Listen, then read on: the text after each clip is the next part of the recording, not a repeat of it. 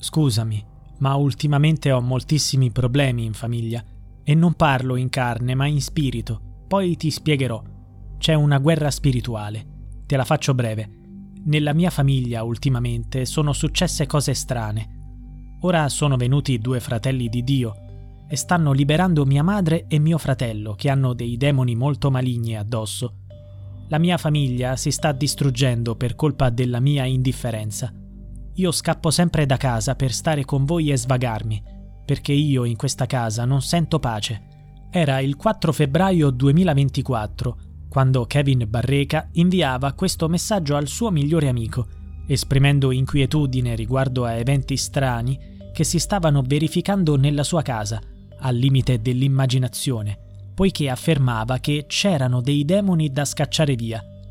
Questo tragico racconto culminò nell'omicidio di Kevin stesso, di suo fratello Emmanuel e della loro madre, Antonella Salamone. I due ragazzi furono rinvenuti morti nella loro camera da letto ad Altavilla Milicia, Palermo, mentre il corpo della donna fu ritrovato bruciato e sepolto nel giardino di casa. Il primo individuo a essere arrestato per questa tragica serie di eventi fu Giovanni Barreca, muratore, marito di Antonella e padre dei due ragazzi. In seguito furono arrestati Sabrina Fina e il marito Massimo Carandente, i fratelli di Dio, che condividono con Barreca un'ossessione per la religione. Infine, la figlia maggiore di Barreca e Antonella Salamone fu anch'essa arrestata questa notizia ha profondamente sconvolto la Sicilia e l'intera Italia. La ragazza, unica sopravvissuta della famiglia, inizialmente collaborò con gli investigatori per far luce sulla vicenda. Hanno fatto un esorcismo, c'era Satana in casa. Col passare dei giorni la sua situazione si è progressivamente aggravata. L'ipotesi che si sta delineando è che la ragazza stessa potrebbe aver preso parte agli atroci eventi verificatisi in quella casa a illustrare questa prospettiva è stato Ambrogio Cartosio, procuratore di Termini Imerese, il quale ha fornito questa valutazione. La ragazza è stata coinvolta in questa situazione di parossismo religioso e ha partecipato a una serie di riti che sono state torture sulla madre e sui fratelli. La diciassettenne si è presentata alla procura per i minori tre giorni dopo la scoperta dei cadaveri, quando già era stata collocata in una comunità protetta in quella circostanza ha fatto rivelazioni scioccanti che hanno portato il magistrato a emettere nei suoi confronti un fermo per omicidio pluriaggravato in concorso e per la partecipazione alle torture. La giovane avrebbe, in sostanza, ammesso il proprio coinvolgimento nei tragici eventi. Durante l'interrogatorio ha narrato gli avvenimenti avvenuti nella sua abitazione.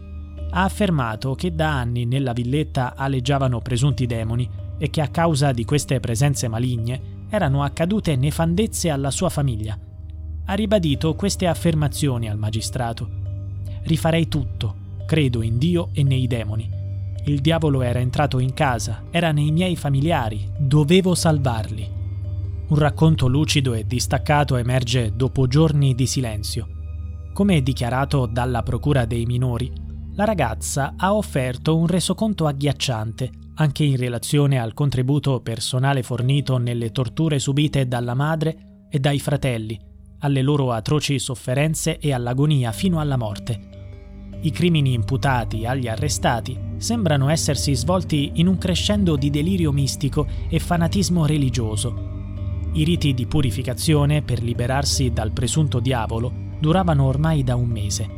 Durante questi momenti Sembra che anche i coniugi Fina e Carandente, conosciuti da Giovanni Barreca attraverso i social, fossero coinvolti. Tutti e tre professano la fede evangelica, ma non è chiaro se frequentassero la Chiesa negli ultimi tempi.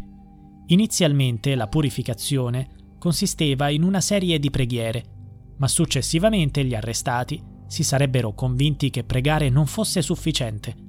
Per scacciare il presunto demonio dai corpi delle vittime, avrebbero ritenuto necessario eseguire un esorcismo. Nell'ultima settimana Giovanni Barreca avrebbe chiesto ai fratelli di Dio di trasferirsi a casa sua per liberare l'abitazione. Proprio in quei giorni il figlio Kevin aveva cominciato a confidarsi con un amico. Ecco un altro messaggio risalente al 4 febbraio. Io sono spaventato. non sai che bordello c'è stato ieri notte a casa mia. Ti assicuro che quello che sto vivendo non ha senso e ho paura di quello che non so controllare. Il fratello, Massimo Carandente, sta parlando con il demone che controlla mia madre e sta dicendo cose che mia madre neanche sapeva. Kevin sembra incapace di trovare la forza di ribellarsi, confidando ciecamente nel padre e nei due potentissimi fratelli spirituali. Dal 5 febbraio i suoi messaggi si erano progressivamente diradati, manifestando l'intenzione di affidarsi completamente a Dio, chiedendo la sua provvidenza. L'8 febbraio la corrispondenza si era improvvisamente interrotta, verosimilmente nel momento in cui anche lui era stato costretto a subire indicibili sevizie. La sorella maggiore, anch'essa arrestata, ha rivelato ulteriori dettagli circa le atroci violenze subite dalle vittime. Si dice che queste siano state lasciate a digiuno per giorni e tormentate con una varietà di strumenti domestici. La diciassettenne ha descritto la madre colpita con una padella, colpita dall'attizzatoio del camino, ustionata con un asciugacapelli bollente tenuto sulla pelle e brutalmente picchiata. Addirittura il phon veniva inserito nella bocca delle vittime, causando ustioni e indicibili tormenti. La madre avrebbe implorato più volte la figlia di chiamare i carabinieri, ma questa non avrebbe allertato nessuno. La giovane ha spiegato agli investigatori che i due coniugi le avevano sottratto il cellulare, impedendole di chiamare. Sembra, però, che il telefono le sia stato sottratto solo alla conclusione delle atrocità. Il piccolo Emmanuel è stato costretto a ingurgitare del caffè amaro al fine di indurlo al vomito con l'intento di scacciare il presunto demonio dal suo fragile corpo. Secondo quanto riferito dalla diciassettenne, i due fratelli in Dio non lo consideravano un bambino, bensì Satana in persona. Kevin, invece, veniva legato alle mani e ai piedi con delle catene dietro la schiena, impedendogli la respirazione, nonostante avesse strenuamente cercato di difendersi, attaccando la coppia carandente fina. L'intervento dei carabinieri è stato sollecitato da un allarme lanciato da Giovanni Barreca, il quale aveva chiamato il 112 e successivamente si era fatto arrestare. Mia moglie era posseduta, in pratica è morta. Frasi deliranti e prive di logica emergono dalla telefonata, in cui l'uomo esprime ancora la ferma convinzione di essere perseguitato dai demoni a quel punto i militari, raggiungendo l'uomo a Casteldaccia, un paese nelle vicinanze, si erano precipitati nella villetta dell'orrore. Qui hanno scoperto i corpi delle tre vittime e la diciassettenne superstite chiusa nella sua camera. Gli altri due complici avevano già abbandonato l'abitazione, forse nella speranza che tutta la colpa ricadesse esclusivamente sulla giovane. Dopo essere stata soccorsa dai carabinieri, la ragazza ha fornito ulteriori dettagli. Mia madre è morta recentemente, credo la settimana scorsa. È stata torturata con il phon, con la padella e con la pinza per il camino. Eravamo in cucina, mia madre era a terra con il volto in giù ed erano presenti anche Sabrina, Massimo, Kevin e mio padre. La torturavano a turno. Mio padre guardava, io e Kevin eravamo in piedi e ci scambiavamo sguardi, capendo che la cosa non era normale si era anche soffermata sulla sepoltura del corpo della madre. La buca l'hanno scavata mio padre e Kevin e sempre loro l'hanno messa nella buca. Sabrina e Massimo guardavano e dicevano di portare lì tutte le cose di mia madre e metterle nel pozzo. Dicevano fossero maledette. Poi aveva parlato del fratello più piccolo. La notte tra venerdì e sabato hanno dormito tutti a casa. Manuel però non era in condizioni da poter essere definito vivo. Questo però già prima di venerdì. Era nero con il sangue in faccia. Sabrina intanto mi chiedeva di riportare in vita Manuel e ha accusato me di essere un demone. Come già accennato, solo in un secondo momento sono emerse le presunte responsabilità della stessa ragazza.